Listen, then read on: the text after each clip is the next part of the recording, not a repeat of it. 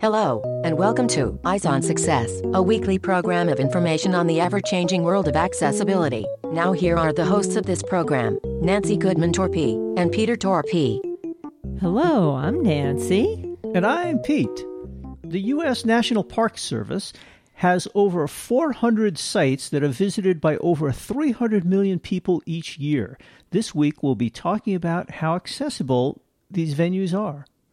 We'll speak with Ray Bloomer, a 42 year veteran of the National Park Service, whose role is now being an accessibility specialist for accessibility support programs, about what the National Park Service is doing to make their sites accessible to everybody.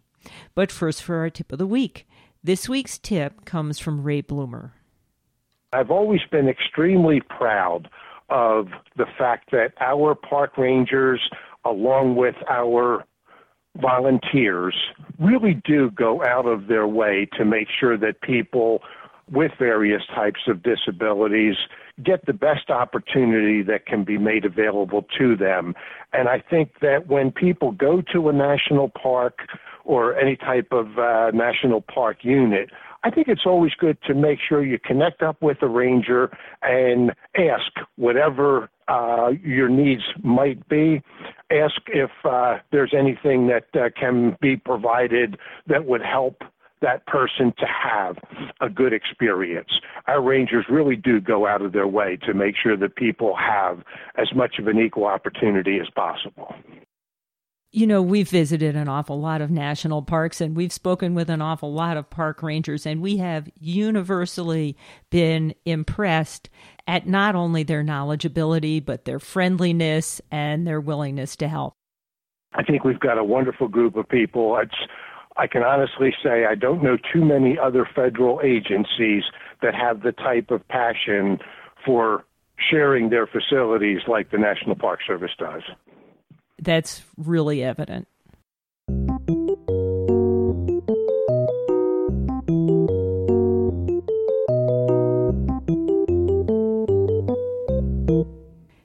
Let's start by meeting Ray and learning about his role at the National Park Service. I'm Ray Bloomer, and I'm an accessibility specialist with the National Park Service. And I gather you've been there for quite a while. Been there for 42 years. That's quite a while. How did you get started at the National Park Service? I began at Independence National Historic Park in Philadelphia, which is where Independence Hall and the Liberty Bell Congress Hall and uh, other historic sites are. And that was in 1976. I understand you're blind. Were you working as a regular park ranger, although blind, or did you lose your sight later? No, I was blind at the time. I was hired into the position as a uh, a park ranger. I was a park ranger interpreter, historic interpreter. Uh, I was actually the first blind person that was ever hired into a ranger position. And are you totally blind, or do you have some partial vision? I have better than light perception, kind of more like shadow vision. What does your job as an accessibility specialist entail? My job is to provide consultation, technical assistance. I provide a great deal of training throughout the national parks. I probably do 15 or 20 presentations per year, conducting five or six trainings per year to National Park along with other individuals. I'm actually duty stationed at the National Center on Accessibility, which is a program of Indiana University, and it is funded through a uh, cooperative agreement between the National Park Service and Indiana University. And at NCA, I am the Director of Education and Technical Assistance. And through all of those presentations and training programs, you're able to distribute information and the general philosophy, I guess, of the National Park Service to its individual units.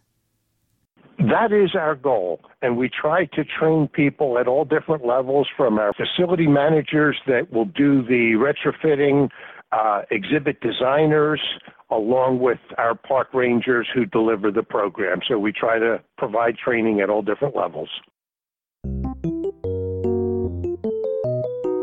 You are listening to Eyes on Success. Success, success, success, success, success. This week's focus topic is the United States National Park Service and what they are doing to enhance accessibility of their properties and programs to everybody. Before we talk about some of the specific projects in which you've been involved and in which you've consulted, maybe we could give an overview of some of the accessibility features of the parks and what the parks think about in terms of accessibility? Well, when we talk about accessibility, we are focusing on two aspects of it. One is physical accessibility, meaning that uh, people with all types of physical disabilities can get into, through, and use a, uh, a facility, whether it's uh, indoors or outdoors. Indoors being any type of um, structure or anything like that. Outdoors being trails, campgrounds, uh, beaches, any type of outdoor experience that we might have, and that also includes uh, any of our scenic overlooks, battlefields, uh, forts, things along those lines. Then we also have uh, programmatic accessibility. From I guess from a legal point of view, programs are everything from our brochures, uh, audio visuals, exhibits, walks, talks, and tours, anything that a visitor might do in the national park where there is opportunity to gain benefit. So we look for ways of making all of those things as accessible as possible. And you talked a little bit about the indoor and the outdoor activities. You know, often when I think of the national parks, I think of the great outdoors and Yosemites and you know, walking through trees and forests. But as you say, some of them are indoors. So, can you give us an overview of the kinds of things that national parks actually include? Sure, Pete. That's a great question, too, because uh, you're right. Most people, when they do think of national parks, they are thinking of those kind of iconic parks that we have Yellowstone, the Grand Canyon, Yosemite, uh, Hawaii volcanoes, and places like that. The National Park Service has a very wide range of units.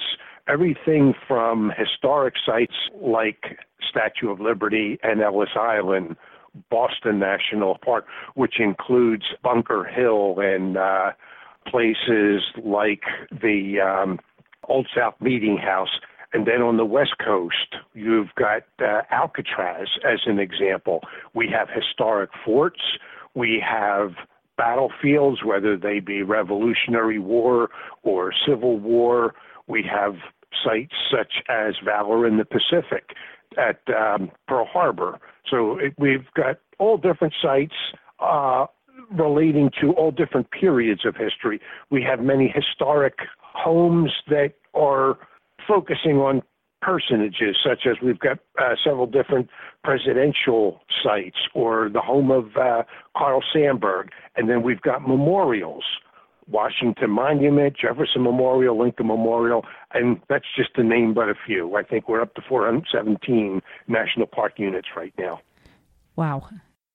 You know, it's interesting talking about the diversity and the breadth of these sites and how different they are it's interesting. It must make your job rather difficult because there isn't one solution that fits all of these different venues. And when we were setting up this interview last week, you mentioned that there's a fair amount of autonomy at each of the national parks as to how they pursue these accessibility goals. Can you talk about that and how difficult the job is?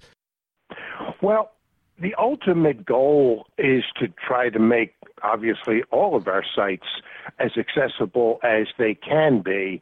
It is challenging just because many of our sites are natural areas, so you're dealing with nature and the physical challenges that uh, nature provides in terms of barriers to different people with different kinds of disabilities. We're also when I mentioned all the different historic sites, they unto themselves provide a challenge. A lot of people feel that because a particular site is historic that it can't be changed, and that's not necessarily so. We do in many instances, make changes at our national historic sites, but we're always looking to try to find the balance between accessibility and historic preservation. We want to make sure that any change that we make is not going to significantly impact the historic structure, the character, or the fabric of that site. So oftentimes looking for creative solutions to get people with all levels of abilities into our historic sites are challenging. And we also have a, a big challenge, even in terms of looking at many of our exhibits that have been around for a lot of years. It's not inexpensive to make changes or to rehabilitate exhibits. Uh, when that does occur, it uh, it's a great opportunity when we're able to do something like what just recently occurred at Gateway Arch National Park in St. Louis, where they literally did a total rehabilitation of the museum. How do you deal with safety concerns? One thing that we also try to do to the highest degree possible, quite frequently people say, why don't you put up handrails and guardrails or whatever? We try not to impact the visual look of areas in order to make uh, an area particularly I guess in some ways overly safe. We don't try to overprotect people. Rather, the goal would be to make sure that we provide good information so that all visitors can make good decisions and safe decisions. You talked about a recent renovation of the Gateway Arch in St. Louis. What accessibility features were you able to incorporate into that? It was a fantastic outcome. That site took every opportunity that we could to make as many things as accessible as possible. So, looking at every uh, mode of transportation that you can have on a river, such as a, a pirogue, a keelboat, a flatboat, a steamboat, and even looking at the Civil War period of time with an ironclad, every one of those that I mentioned has a small scale model so that people who are blind would be able to understand and tactically explore each one of those types of conveyances and then looking at how did we move across the land. Everything from conestoga wagons to stagecoaches even as far as a mormon push cart have all been made in a three dimensional small scale model. And then the arch itself. We've got a model of the environment of the park. We also have uh, various models of the arch, the different uh, conveyances for going up through the arch, and a lot of the information on how that story was told. But we've taken every opportunity to make sure that all different people with all types of disabilities will be able to get the complete story to the highest degree that was uh, feasible. So I assume this includes audio information for the blind and printed information for the deaf and wheelchair ramps for people with mobility issues. Absolutely. Audio description uh, goes along with uh, every single exhibit that is there. Any area where there is sound, whether it's um, any of the audio visuals that have a soundtrack has captioning. But in addition to that, there's also, uh, for example, when you go into each of the galleries where there is a soundscape, on the pillars uh, in that area is a printed description as part of the exhibit of what the soundscape is about so that people who may not be able to hear that soundscape will be told that there is music of a particular period or sounds of river flowing or uh, sounds of a ironsmith shop or something like that. And again, you mentioned ramps for uh, people that are wheelchair users. Uh, ramps, elevators are all provided for everything. The only thing that has not actually been made physically accessible, that's because it is physically and technologically not feasible, is getting up through the arch because the capsules that are used to get people up through the arch were designed and built back in the 60s, and that cannot physically be uh, changed. But we do have programmatic alternatives so that anyone who may be claustrophobic, uncomfortable, going up that way, or may not have the physical ability to, we'll see a lot of exhibits that will show what people who are going up, including even a reproduction of the keystone, which is the very last piece of the arch that was put into place at the top. There's uh, that was rebuilt down below so that a person can actually go into that, so you can get the sense of what that's like. So that sounds like a real showcase for enabling accessibility to as many people as possible. Have you been able to distribute that philosophy and have other projects at other National Park Service locations? Yes, Nancy, we have done that in a lot of sites. Not every site has the ability to go back and start from scratch and completely redo a an exhibit or uh, a museum or a structure or whatever it is. But when we have the opportunity to do that over a period of time, we we do. The first major project that I was involved with that really sort of set the stage for a lot of future projects was the Statue of Liberty Ellis Island restoration project back in the uh, early to mid 80s and continuing up through uh, uh, the completion of Ellis Island in 1992. And we actually had the Statue of Liberty and the museum and the exhibits that occurred in there as a model for accessibility. And we were able to use that as an example for many other sites where we made reproduction pieces, smaller scale models. We showed the effectiveness of them. And then there were other projects such as the White House Visitor Center that was completed about four years ago. And that has many models within it, a lot of tactile experiences. And again, not just looking at it for from the point of view of people who are blind, but looking at uh, anywhere that audio or dialogue is available. We made sure that those things were also made accessible through captioning or through assistive listening for people uh, who have hearing loss. Everything is within reach ranges. We consider things that require uh, activation, making sure that uh, buttons were in a reachable height, that there was nothing that required twisting, gripping, anything like that to activate them.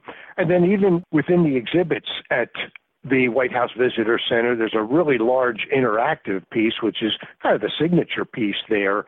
And that particular piece, we made sure that not only was it audio described, but there was enough information along with redundant tactile activation so that people who are blind can also navigate it independently. When the White House Visitor Center opened, Michelle Obama was one of the guests at the grand opening, and one of her immediate comments were how wonderful she thought it was with all of these touchable pieces that was so great for children. And she didn't even identify whether they did or did not have a disability. Just one more example of a situation where making something accessible for people with disabilities has also made it better for everybody else. That is true. I guess once you have a few of these very successful models completed and people see how well they work, it's a lot easier to duplicate by other um, sites. Yes, that's true. Yes. What support do you give as sort of a central authority or central forum to some of the local sites? We provide as much technical assistance as possible with the development of any type of an exhibit or project that is going on. Our office on accessibility is relatively small. The way our office breaks down, we have our office on accessibility out of Washington, and then we have regional accessibility coordinators.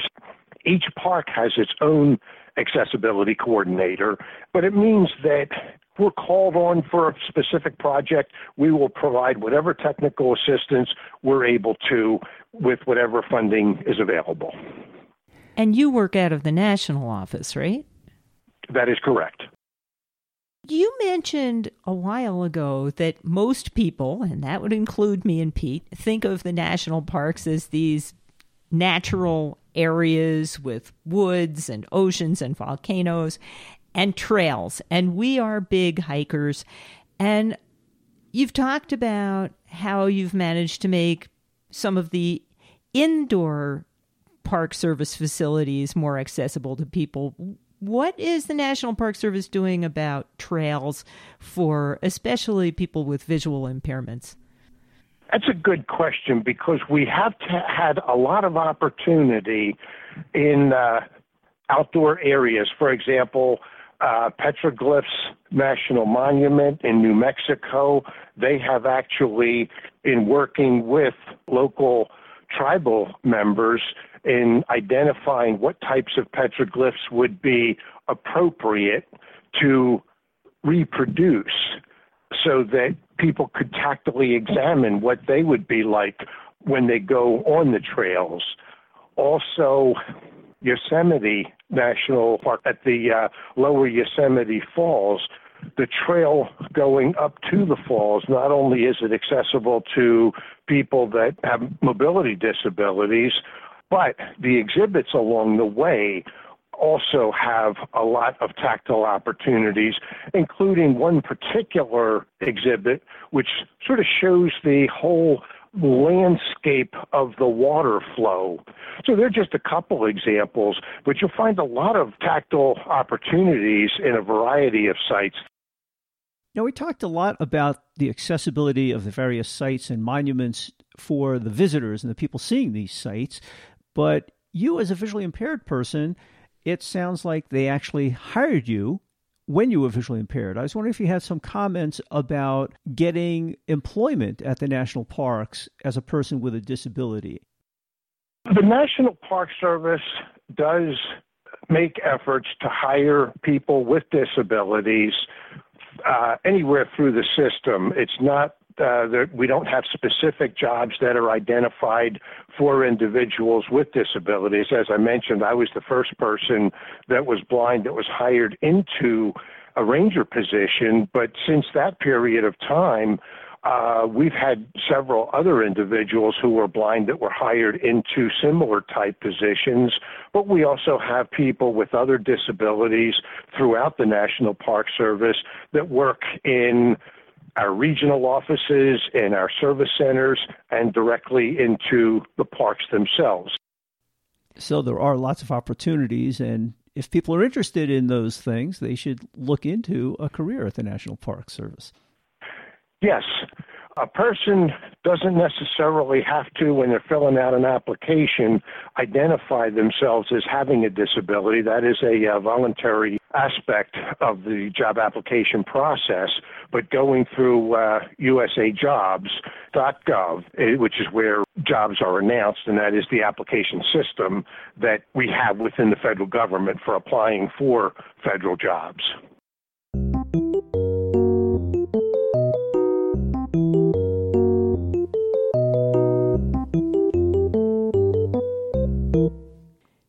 Now, for this week's final item, how to get more information about the National Park Service, including how to get a free pass to visit the parks, how to get a job to work at one of the parks, and also how to reach Ray Bloomer with questions and other follow ups. If people are interested in learning more about the National Park Service or some of the specific parks or programs or accessibility issues, where would you direct them? Two different ways. Number one, I would say go to NPS, National Park Service, nps.gov, and that will get you to our primary website. From there, you can go to all of the other different uh, parks, and each park has its own website uh, that you can access through nps.gov. That's one way to do it. The second way to do it is to contact the parks themselves and ask, let a park know what your particular needs may be, asking questions such as do they have alternative formats for brochures? Many of our parks do finding out whether there are tactile experiences or whatever one's uh, particular needs might be. But contacting a park directly is also another way to get that information. So, you mentioned there's a website for people who are interested in seeking employment in the national parks. Can you give that again? It would be usajobs.gov. And if people wanted to contact you to ask questions, is there a way they could do that? people can do that. My uh, number is 812 856 4422. And I am on East Coast time. And do you have an email in case people would prefer to contact you that way? Yes, I do. It's R Bloomer. That's R B L O O M E R at Indiana dot edu. And one other thing I think we'd be remiss if we didn't talk about many of these national parks do require some kind of entrance fee or pass in order to get in. And there are special passes available for people with disabilities. Can you talk a little about that? Yes. If people would Google America the Beautiful passport, within that website, there is an access pass. The access pass is something that if you go to any site that has a fee, that site is required to provide the access pass, and it is free. That access pass will get you free entry into any park that has an entrance fee. Any park that has a user fee, such as a camping fee, you would get a 50% discount to that. Now, that does not include anything that is concession operated. And then once you have the pass, it lets not just the person with the pass, but everybody else in the car in for free, right? Yes. And the eligibility requirements to obtain a pass like that? You just have to have a disability. And as usual, we'll have all of that contact information and the URLs in our show notes associated with this episode at www.eyesonsuccess.net. We'll also have their social media information. That's it for show number 1839. Next week on Eyes on Success, we'll be talking with Victor Tsaran and Karo Caran, who are both members of the Google accessibility team and we'll be discussing their jobs, how they got their jobs, and what Google is doing to make their products more accessible. If you have any questions regarding something you've heard about on the show or you'd like to share an idea for a future show, send an email to hosts at eyesonsuccess.net or call us at 585 210 8094. You've been listening to Eyes on Success, hosted and produced by Nancy Goodman Torpey and Peter Torpey and distributed by WXXI Reach Out Radio. Browse the full archive of programs, find instructions for subscribing to the podcasts, and much more at www.eyesonsuccess.net. You can also find us on iTunes and follow us on Facebook at Eyes on Success or Twitter at underscore Eyes on Success. We hope you will join us again next week for more information and updates on products for accessible living. Thanks for listening to Eyes on Success and have a nice day.